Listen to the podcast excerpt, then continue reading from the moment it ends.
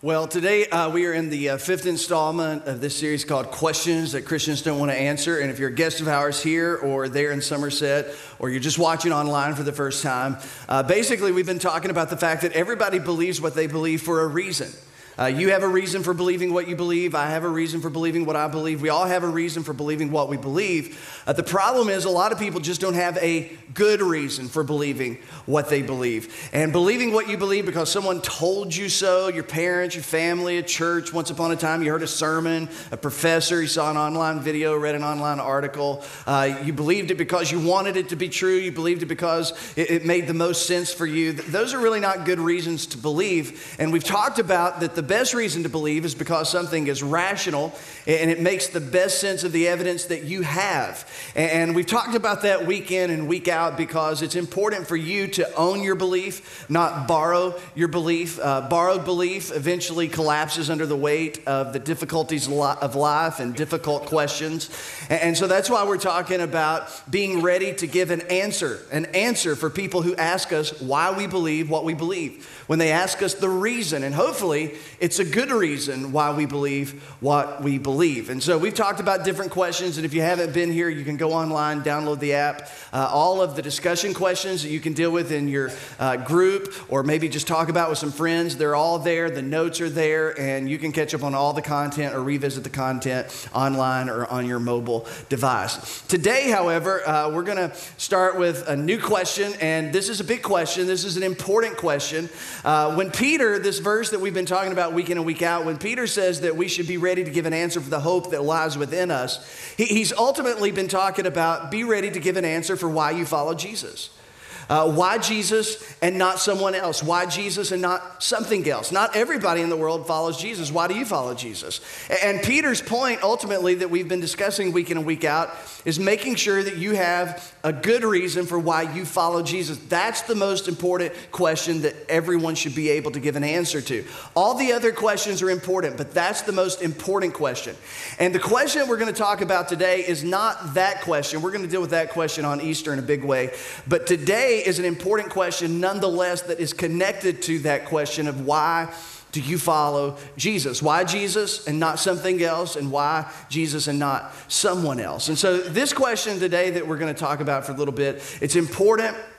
It's relevant, it's pressing, and, and it's a question that in some ways have it's always been around, and it's a question in many ways I think will always be around. And so here, here's what we're going to talk about today. Why should anyone take the Bible seriously? And let's just think about it for a moment that this may not be a question that you're asking and that you're wrestling with, but someone's asking it and someone's wrestling with it. And if you're a parent, it could be your children and you just not know it. And if you're a grandparent, it could be your great your grandchildren and you not know it. It could be someone in your family, it could be somebody you work with. But let's just imagine we're out for coffee and I pull up a seat, you know, over across the table from you. And as we sit there and talk, I finally just ask you, you know, why do you take the Bible seriously? Not everybody takes the Bible seriously, but why do you take the Bible seriously? You know, not everybody trusts what the Bible says, but, but why do you trust what the Bible says to be true?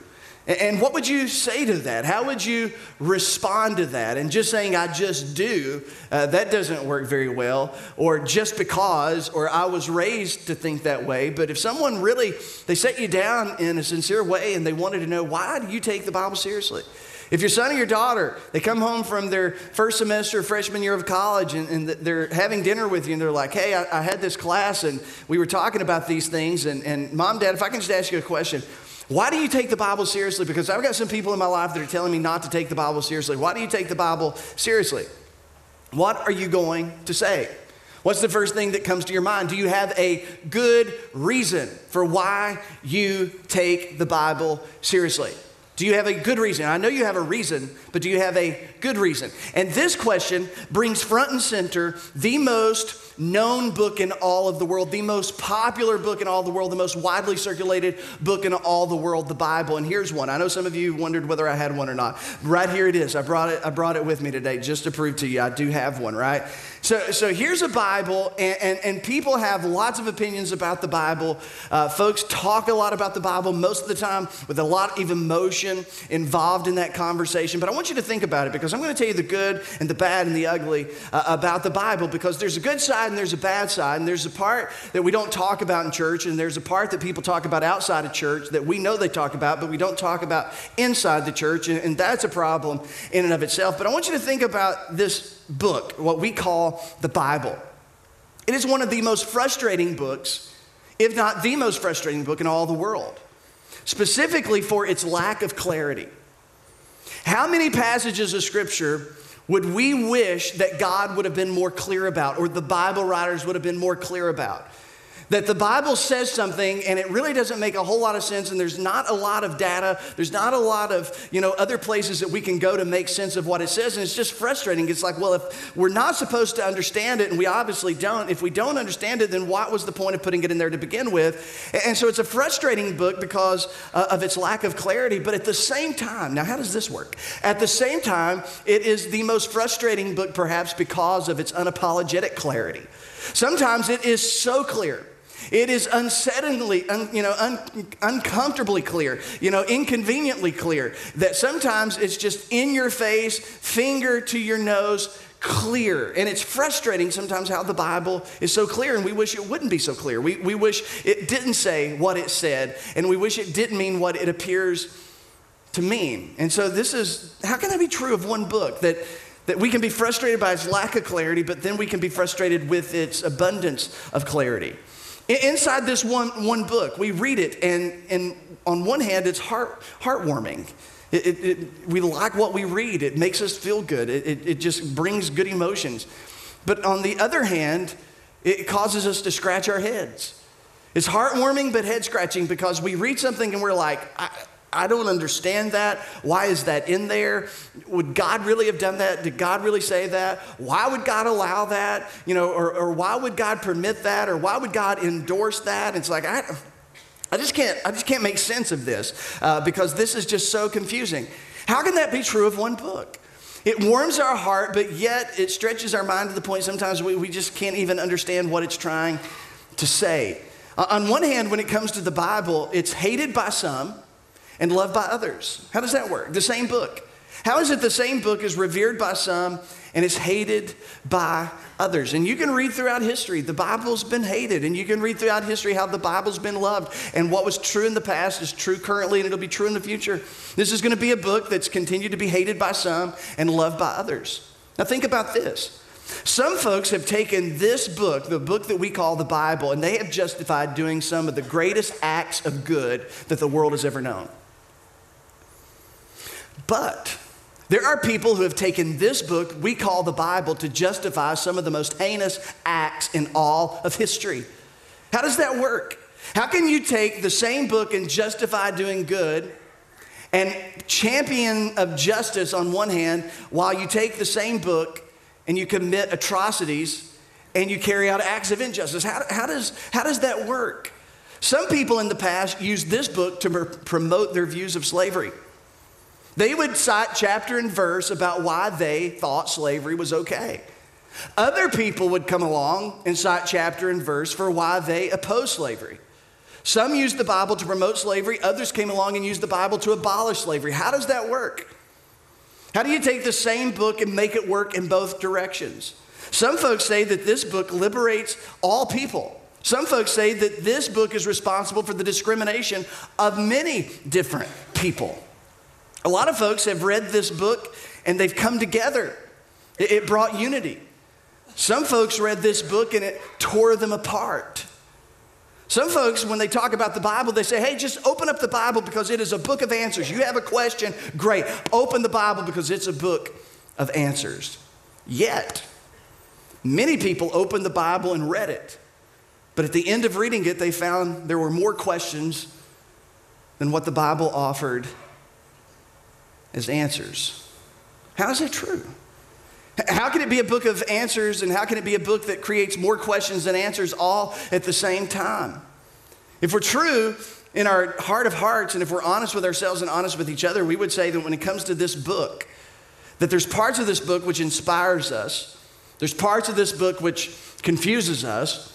And, and, there's parts of this book at times that may anger us or bother us, and even perhaps there's parts of this book which embarrass us from time to time.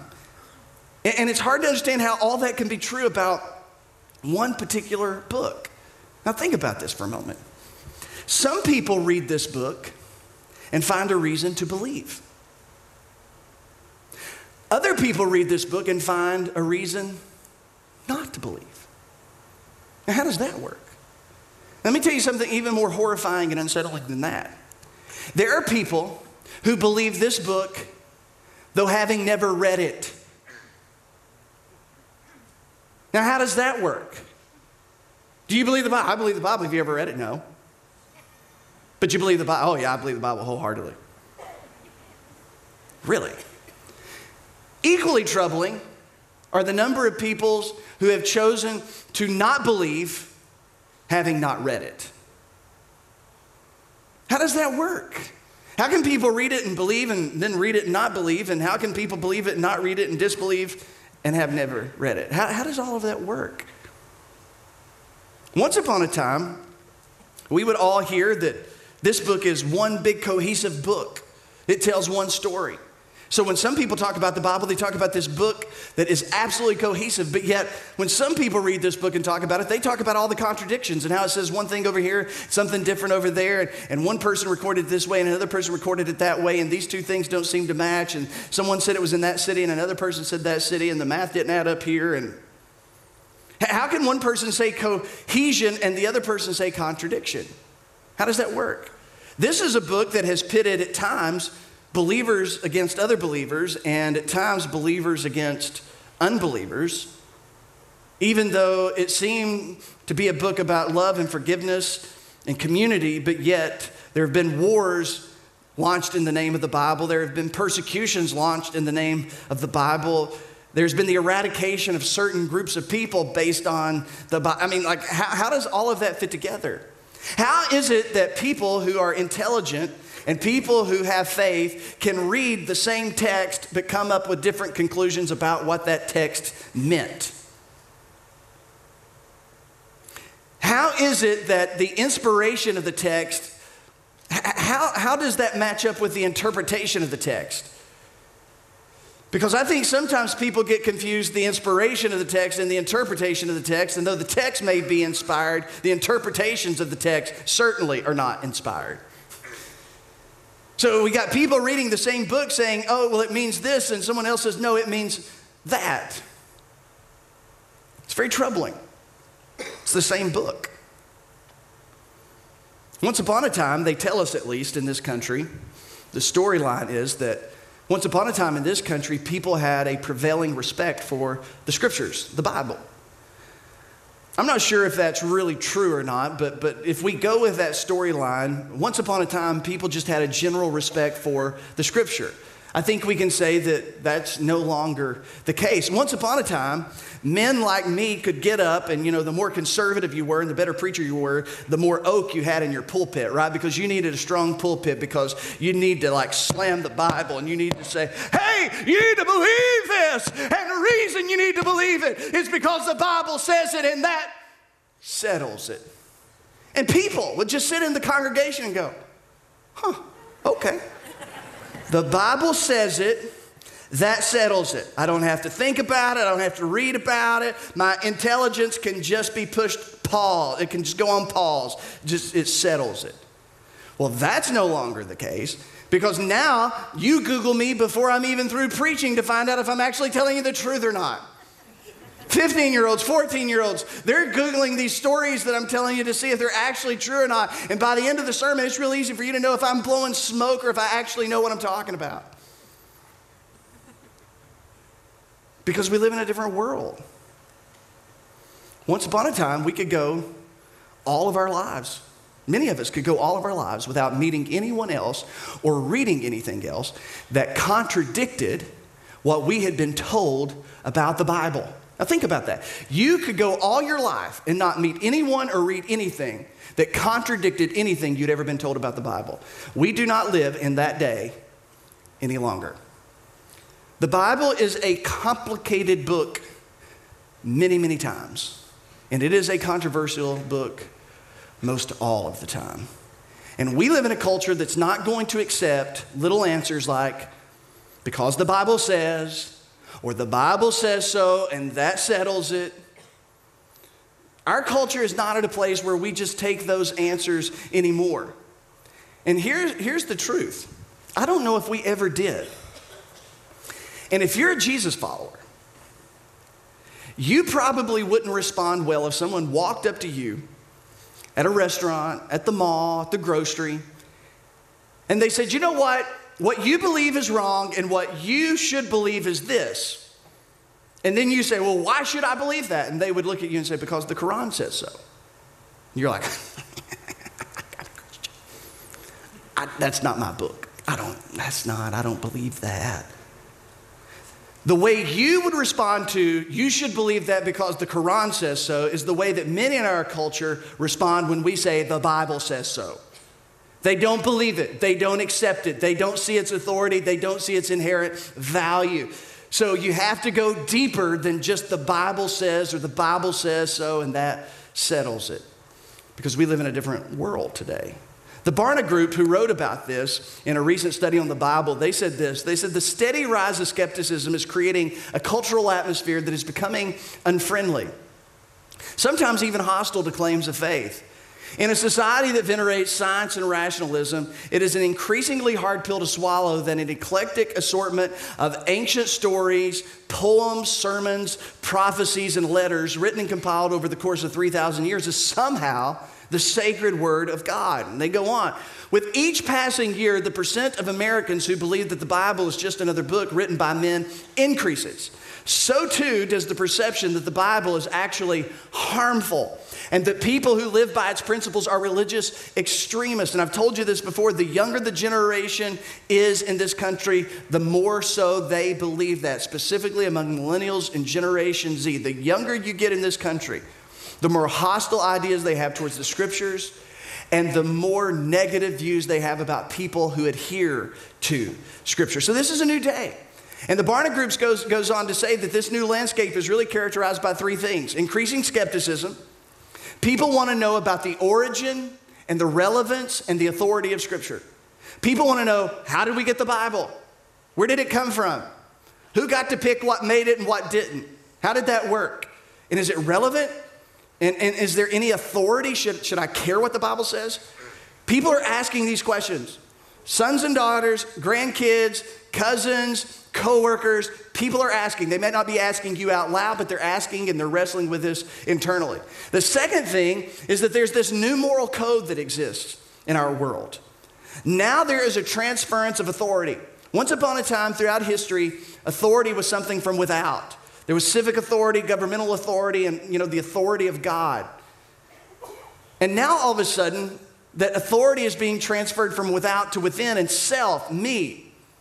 I am the arbitrator. I am the determiner of what is good and what is bad and what is right and what is wrong. Now we have a full fledged rejection of authority in our world. We don't want authority from without. We want only the authority from within. I want to be able to determine what is right for me, what is wrong for me, what is best for me. And whatever fulfills me, that's what I'm going to go with. What I want to be true is what is true. What I don't want to be true is not true. And that's kind of where we are. There's a whole new moral code being written. And a lot of it has to do with digital access. Now people, now people can find questions that undermine their faith easier than ever before. They can find lectures online, YouTube. They can hear about the fossil record. They can hear about the evidence against the global flood. All these things that Christians say they believe in. There's all these questions and all this evidence and all these, you know, folks who just say, "Are you crazy for believing such things?" And, and this stuff is so accessible that anybody can find it. And we just live in a different day, and, and people now have to face questions and thoughts that, that many times they could go most of their life and never have to deal with. And this is where we are. So again, I ask the question why should anyone take the Bible seriously? Why do you take the Bible seriously? Now, for the risk of being too elementary and being, you know, too, you know, first day of class and here's your syllabus and 101 type of thing, When we talk about the Bible, and you may need to answer that, could be Jesus. And, and so here's the thing. If it is, tell him, hey. And, and, and so here, here's the thing. When we talk about the Bible, when we talk about the Bible, just so that we know what we're all talking about. When I'm talking about the Bible, I'm talking about this right there. That, that's, that's the Bible. 66 books Old Testament, you know, the bridge between the Old Testament and the New Testament, the beginning of the New Testament, the biographies, the gospel according to Matthew, Mark, Luke, and John, and then the books of Acts through the book of the Revelation. So, you know, Old Testament, New Testament, right? And so when I'm talking about the Bible, I'm talking about these books. Now, what you may not understand and may have been mis- misled about is that the Bible is not a book. It is not. Matter of fact, the word Bible itself is from a Latin word which means books, plural. But we were told when we think about the Bible to think about this as one book. This is just one big book. It is not just one big book. It is specifically 66 different books that once upon a time, because they were already circulating, that someone, for sake of convenience and for sake of reading and for sake of information expansion, that they took those 66 individual components and made one volume of it. Now, why is this important? And you may not care about this, but you should care about it, all right? So here's the deal. Before the Bible ever existed, before the Bible ever existed, Every single one of these ancient documents existed. Every single one of these books existed before the Bible existed. All of these books came before the Bible. And because of their importance, because of what they said, they were bound together into one volume that we call the Bible. So the Bible is a collection of books, a collection of documents. And the reason that it's important is a lot of people think that the Bible, somebody just sat down at one time and penned the Bible. That, that's just crazy. No, the Bible was written over a period of 1,500 years by 40 different authors. That's the reason why some folks have a hard time understanding what the Bible means. I mean, even scholars, because there's so many different authors and perspectives and points of views and different genres of literature and, and 40 different authors who wrote those in 13 different countries over the period of 1,500 years in three different languages on three different continents. And there's the Bible. Right? And so, no wonder we, we struggle about interpretation of the text. It's not so much that we struggle about the inspiration of the text. What turns most people off to faith, to Jesus, to God, the Bible, has been interpretations of the inspired text. Remember, there is an infallible text, and there is a very much fallible interpretation of infallible text. And so you have all of these books which were bound together to make one book. So, why do you take the Bible serious? And I think this is the place to start, at least for me. The starting point of any discussion about the scripture should always be Jesus. The starting point of talking about the scriptures should always be Jesus, right? If you take Jesus seriously, now here's what I want to say. If you're not a Jesus follower, we're glad you're here. That's the reason we built this place. If you're not a Jesus follower, here's what I assume. I assume you don't take the Bible seriously. Why would you? If you don't take Jesus seriously, why would you take the Bible seriously? But if you are a Jesus follower and you take Jesus seriously, then I imagine that you desire to take seriously everything that Jesus took seriously. Because we believe that Jesus is the Savior of the world. We believe that He's the hope of the world. We believe that Je- Jesus showed up into history, that He died for the sins of the world, He was buried, He was raised from the dead. And because of that belief in Jesus, Christians should want to take seriously everything that Jesus took seriously. Are you with me? Say, I am. Because if we take him seriously, we should want to take everything that he took seriously seriously. We should want to know what Jesus thought about the scripture. We should want to know how Jesus felt about the scripture. And just so that you know, and just so we're clear, the Bible in Jesus' day was the Old Testament. The New Testament had not been written yet. The only scriptures that existed in Jesus' day were the Jewish scriptures, the Old Testament. So when Jesus talked about the scriptures, when Jesus talked about the Word of God, he was talking about the Old Testament scriptures. And here's what you need to know as clear as can be Jesus took the Old Testament very seriously. And if you don't believe me, then read the New Testament. Read specifically the Gospels and read what Jesus said about the Old Testament scriptures. Jesus took very serious the Old Testament scriptures. We'll talk more about it in just a moment, but Jesus believed the Old Testament scriptures were the word of God. He believed they were inspired. He believed that they were eternal. Jesus said, I've not come to fulfill the Old Testament, or not come to abolish the Old Testament, but I've come to fulfill the Old Testament. And even though he came to start a brand new covenant, and the old covenant was being done completely away with. Jesus did, did, not discard the Old Testament. Matter of fact, he was going to help the world see the Old Testament the way that God had always intended the Old Testament to be seen. But more on that in just a moment. Jesus took the Old Testament seriously, and consequently, his very first followers, the apostles, took the Old Testament very seriously. Now, Peter, that we've been talking about week in and week out throughout this series, Peter, who said, Be ready to give an answer for anybody who may ask you for the hope that lies within you.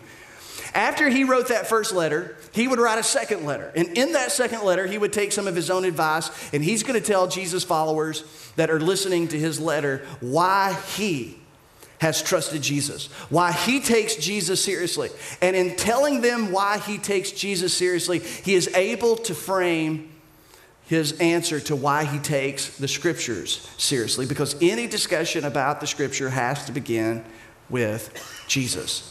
So, this is what Peter said in his second letter. He said, Therefore, my brothers and sisters, make every effort to confirm your calling and election. In other words, know why you believe what you believe and know why it is that you think you have the faith that you think you have. For if you do these things, you will never stumble. Your, your faith will not collapse under the weight of the difficulties of life or difficult questions. He says, So I will always remind you of these things because faith is just not spiritual, it's just not ethereal. I mean, there's an intellectual component, there's a thinking component. He says, I will always remind you of these things, even though you know them and are firmly established in the truth you now have. He says, I've told you about Jesus, I've told you about what he said, I've told you about his death, his burial, resurrection, I've told you about all these things. You know about it, but I'm going to remind you about it. And he even goes on to say it again. He says, I think it is right to refresh your memory as long as I live in the tent of this body. In other, in other words, as long as I'm alive, I'm going to keep telling you what I've been telling you. And then I'm going to tell you again and retell you and tell you again and retell you. He says, Because. Why, Peter? Why are you going to keep doing this? Because I know that I will soon put it aside, as the Lord Jesus made clear to me. In other words, I'm going to die sooner or later, probably under the hands of Nero. I'm going to die. I'm not always going to be here. And I want you to know what I saw. I want you to know what I heard. I want you to know what I experienced. I want you to know what I touched with my hands. I want you to know what I know. I want you to hear what I heard and I want you to see what I saw. So I need to let you know this over and over and over again because I'm not always going to be here to tell you about it.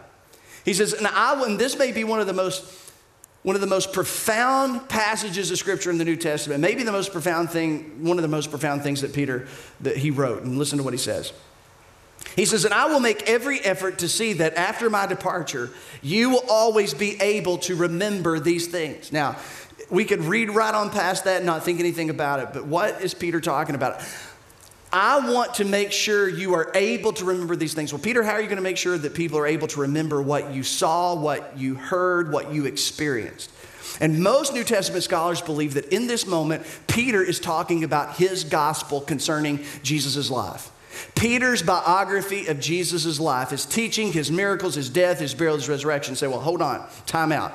I don't ever remember the gospel according to Peter. There's Matthew, there's Mark, there's Luke, there's John. Exactly. Most scholars believe that the gospel of Peter is what we refer to as the gospel of Mark. That Peter allowed Mark to record his account. That Mark used Peter as his source for Jesus' life, his teaching, the miracles, his death, his burial, his resurrection. So when Mark writes his account in the New Testament, he is actually writing it based on the information that he got from Peter. So Peter in this moment appears to understand that he is going to provide that generation of believers and perhaps subsequent generation of believers with eyewitness testimony. Because Peter knew that sooner or later all the eyewitnesses were going to be gone. And few things are more powerful than eyewitness testimony. Peter is not telling them what somebody else told him. He is telling them what he saw, and what he heard, and what he experienced. And he knew that sooner or later, all the eyewitnesses were going to be dead. So, what does the eyewitness need to do? He needs to write down this testimony. And he says, I'm making sure that this is going to be recorded for you, copied and recopied, copied, so that the world will know what I saw, what I heard, what I experienced. And then he goes on. He says, For we did not follow cleverly devised stories when we were told about the coming of our Lord Jesus Christ in power.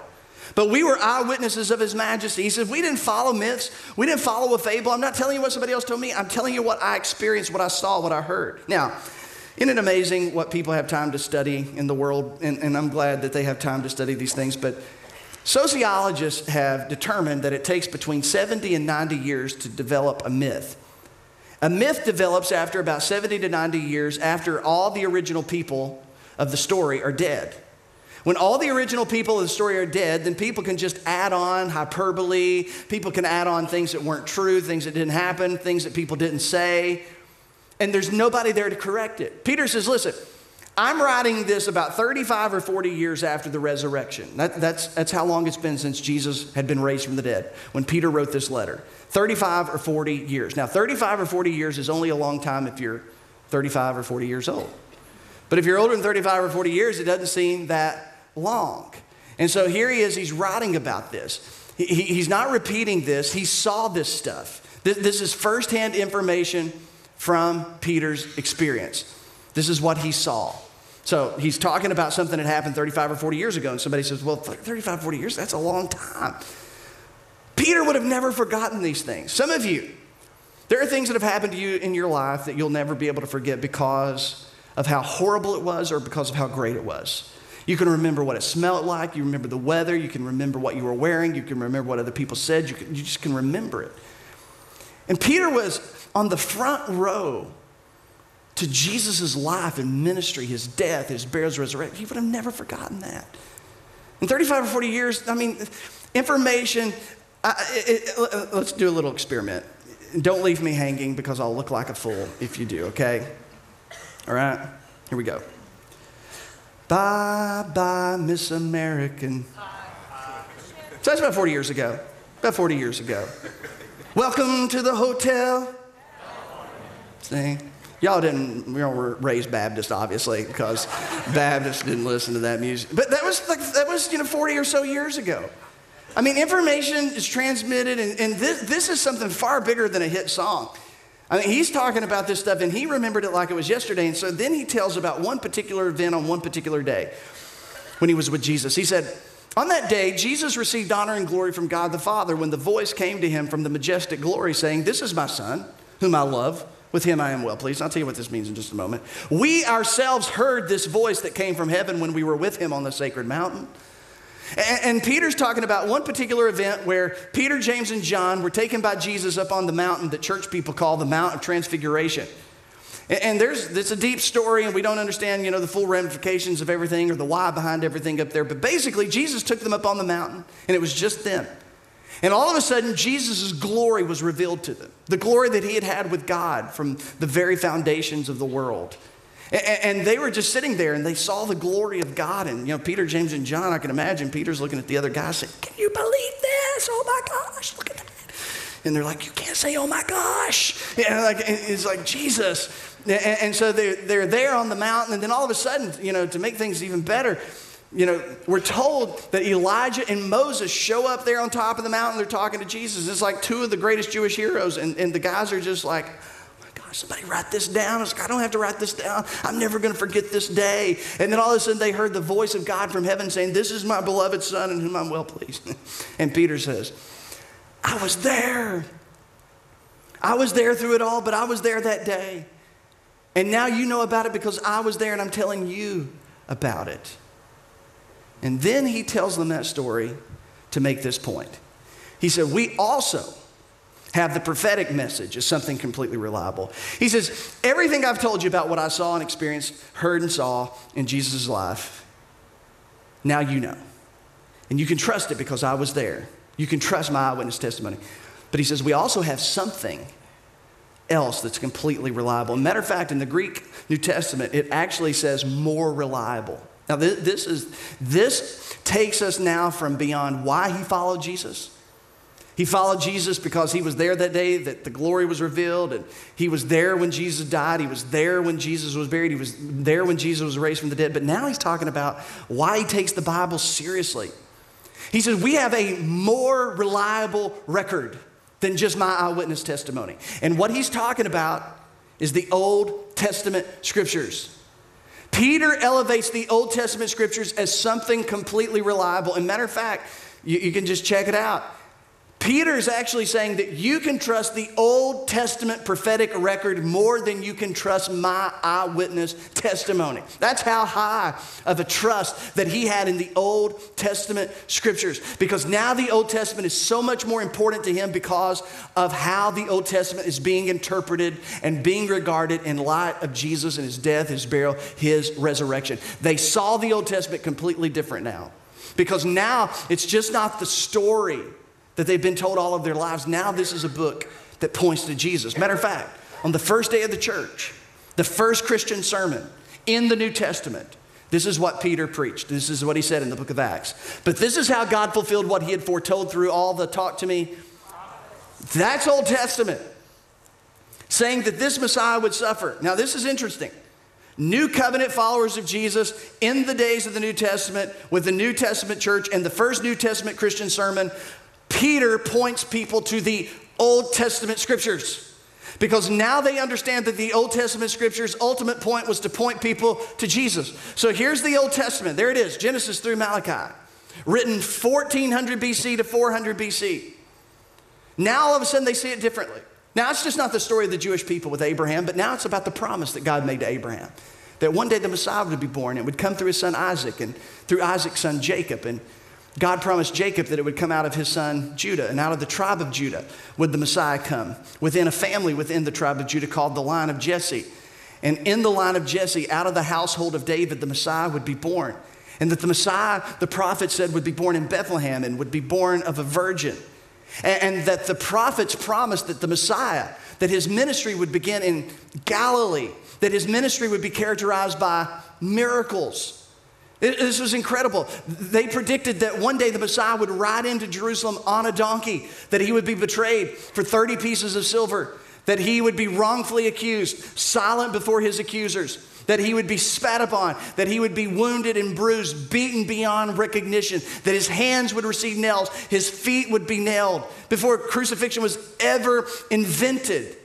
It was predicted in the Old Testament that he would die, that he would be buried in a rich man's tomb, and on the third day that he would rise from the dead. So, no wonder these New Testament, New Covenant believers, the first thing that they knew to do was to point their audience back to the Old Testament to say, the Old Testament was all about Jesus to begin with. It wasn't about all the minutiae of thou shalt this and thou shalt not and all of that, and that makes for good discussion, and that's another series for another day. But the ultimate point was to point people to Jesus. And, and this is why it's significant. The message of the prophets became the message of the apostles. Jesus took the Old Testament seriously, so did his first followers. And then came Matthew, Mark, Luke, and John, the biographies of Jesus. And these were written prior to AD 70. And this is why this is important. And this is where we're going to end things today. Matthew, Mark, Luke, and John were written prior to AD 70. Jesus was crucified somewhere around 30 or 32 AD. So within 30 or 40 years of Jesus' death, the Gospels were written. Not like many people have told other people, like, oh, they were written 100 years or 200 years or 300 years after Jesus, and all this stuff was added to it that just wasn't true. No, they were written before AD 70. And say, why do you say that? Because of what happened August of AD 70. And because of a prediction, perhaps the most clear prediction that Jesus ever made in his life, that's recorded in three of the four Gospels, that Mark recorded, Matthew recorded, Luke recorded. And this is what Mark says about it. Jesus was leaving the temple, and one of his disciples said to him, Look, teacher, what massive stones, what magnificent buildings. So they're looking at the temple over there, the Jewish temple. And it says, Do you see all these great buildings? replied Jesus. And then he said something that probably took their breath away. Not one stone here will be left on another. Everyone will be thrown down. And that seems so impossible for this magnificent temple to be torn down. And then Jesus goes on to talk about what would be one of the worst days of future history. And he says, Woe to those who are nursing children in those days. There will be people who want to die but can't in those days. And he talks about the violence and he talks about the death that's going to come when the event of this temple being destroyed would happen. And they all just thought maybe he was talking symbolic or metaphor. They didn't really understand what he was saying. But that's exactly what happened on August 7th, AD 70, in what is called in history the First Jewish War. There was a group of Jewish rebels all throughout Palestine that began to rebel against Jewish soldiers or Roman soldiers and Roman, uh, Roman people. And so they would attack them, and then they would attack another pocket, and they were, they were just kind of quick in and quick out. And, and they were causing a major disruption. So much so that Rome had to intervene, and Rome sent one of their best generals, Vespasian, along with a legion of troops to go take care of the matter. So Vespasian started up in Galilee and moved around the Transjordan area, and he chased the rebels to Jerusalem. The rebels stormed Jerusalem, actually overtook some of the Roman soldiers and confiscated their warehouse of weaponry. And then they sealed the city walls shut with all the Jewish people and Jewish rebels on the inside. Vespasian shows up and camps outside the city walls, and they can't climb over and they can't tunnel under. And things are just at a stalemate. Then Vespasian is called back to Rome because he's going to be made Roman emperor. He leaves his son Titus in charge. So Titus, now the general, begins to dig great ravines, great ditches around the city walls to cut off the city food supply. They build forts and they build scaffolding. On one particular day, the Romans crucified 500 Jewish people on those scaffolds so that the people inside the city could see and be afraid of what was to come. So inside the city, the food supply was shortening and shortening and lessening and lessening, and people turned to cannibalism, and it was just a horrible time in Jewish history. And then, August of AD 70, Titus and the Roman legions, they pierced through the walls of the city and they pillaged and they killed basically everything and anything. And they set the temple on fire. They stole the artifacts from the temple, and then they destroyed the temple. I've been there. I went there last year. And you can go to the Temple Mount where the Jewish temple used to be, and the stones from that temple are still on the ground. And just like Jesus said, one stone was not left upon another. It was completely decimated. It was horrible. Matter of fact, Josephus, a historian, not a Jesus follower, he was there. And this is what he said about it. He said, The slaughter within was even more dreadful than the spectacle from without. Men and women, old and young, insurgents and priests, those who fought and those who entreated mercy were hewn down in indiscriminate carnage. The number of the slain exceeded that of the slayers. The legionaries had to clamor over heaps of dead to carry on the work of extermination. It was one of the, if not the worst day in Jewish history. People were dead. Perhaps 300,000 to a million people were dead. And worst of all, the temple was destroyed. And ancient Judaism died on that day and it has never been resurrected since. And the temple has yet to be rebuilt. It was destroyed by Titus and his soldiers AD 70. And you know where you read about that in the Gospels of Matthew, Mark, Luke, and John? You don't. Because they wrote it before it happened. If they had written the Gospels after AD 70, after the whole rebellion, after the temple had been destroyed, do you know what the writers would have done? They would have said, Remember that day that Jesus said, Not one stone will be left upon another? It really happened. But they never said that. They never tried to leverage that as a point of credibility for Jesus because they wrote the Gospels before AD 70. They didn't write it 100 years or 200 years or 300 years after the fact. They wrote it within generation 1.0. And so it goes with Paul and Peter and James' work were written prior to AD 70. You don't find this event, as big of as an event as what it was, you find it not in those writings. So there you have it the scriptures, beginning in the New Testament Matthew, Mark, Luke, and John through Revelation. All the books of the New Testament, just in case you want to know, were all finished prior to 95 AD. And here's what you need to know we don't believe the New Testament is reliable because it's in the Bible. We believe it's in the Bible because it was considered reliable by the earliest Christians. They wrote about it early on. Those documents were copied and recopied and copied and recopied and copied and recopied. It circulated among the churches, written by people who were eyewitnesses or who interviewed the eyewitnesses of who were there. And all of a sudden, Jesus followers, beginning with the very first Christians, saw those documented accounts, those eyewitness accounts, as credible and trustworthy. And the reason that they're in our Bibles today is because the earliest Christians, those who would have known whether it was true or not, considered them trustworthy and reliable. And so Peter wraps it up and says, We also have the prophetic message, something completely reliable. You would do well to pay attention to it as a light shining in a dark place until the day dawns and the morning star rises in your heart. Above all, you must understand that no prophecy of Scripture came about by the prophet's own interpretation of things. They just didn't make this up. For prophecy never had its origin in human will, but prophets, though human, and then just talk to me right here, spoke what? From God. As they were carried along by the Holy Spirit.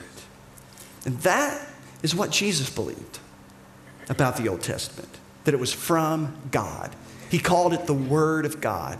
He believed it was eternal, that it was unchanging. He believed the Old Testament testified and pointed to Him. And he believed that it was truth, and that truth led to freedom. And not only did Jesus trust the Old Testament, but his first followers trusted in the Old Testament. They believed it was from God. So the question we wrestle with is Is that true?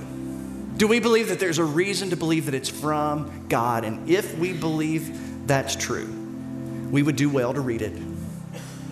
We would do well to think about it, and we would do well to trust and obey it. If Jesus took seriously the Old Testament, and I take Jesus seriously, how can I not take the Old Testament seriously? Because when you trust Jesus, you trust the scriptures that Jesus trusted and the scriptures that he inspired. He trusted in the Old Testament scriptures and he told his followers to go and to tell the world what they had seen and heard. He knew they were going to write it down. And he commissioned them to write what we call the New Testament. And if Jesus trusted the Old Testament and he inspired the New Testament, how can I not take those seriously? You see, when you trust Jesus, you can trust the scriptures that Jesus trusted. Go ahead and throw that one up there. When you trust Jesus, you can trust the scriptures that Jesus trusted. We trust the Old Testament because Jesus trusted the Old Testament. We trust the New Testament because of who wrote them and when they wrote them. There were eyewitnesses writing within a short period of time after the events happened. But any discussion about the scriptures has to begin with Jesus because the scriptures, both old and new, point to one person, and that's Jesus. Father, I pray you just speak to us. Whatever we need to hear, let us hear. What we don't need to hear, let us, let us just not hear it at this moment. God, whatever we need to reconcile in our heart and mind today, I pray that we'll reconcile it. I pray that you'll just let the chips fall where they need to fall. And Father, that you would just allow your word to be living and breathing in what we have heard and what we experience today. And Father, I pray that we, because we take Jesus seriously, will take the scriptures that he took serious, very seriously ourselves. And thank you that because we believe that you came, that you died and was buried and raised from the dead, what you think matters most, what you believe I want to believe, what you trusted in, I want to trust in. In Jesus' name, amen. Hey, let's all stand together. We're going to sing one last song. And this song's going to remind us of why we believe what we believe as Jesus followers. that we believe what we believe because of Jesus. That we don't trust Jesus because we first trusted the Bible, but we trust the Bible because we first trusted Jesus. And it tells us about a God who created us, loved us, pursued us, sent his son to die for us, raised that son from the dead so that we could be forgiven, and points us to a better, eternal life. And we believe it all because of Jesus. Let's sing this.